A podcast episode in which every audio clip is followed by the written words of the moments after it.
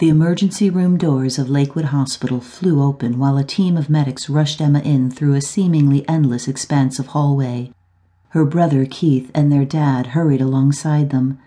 Scare didn't even begin to describe the way Keith felt as his little sister laid so still on the stretcher. Emma was never still, not ever, he thought, staring down into her pale, lifeless face. We need a doctor here, stat! She's not responding! One of the medics called out. She's not responding, played over and over again in his mind. He tried to shake it off, but the words haunted him. Quickly, Keith reached out to squeeze her hand, hoping beyond all hope she'd squeeze back.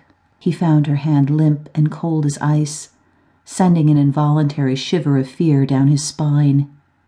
He needed her to wake up.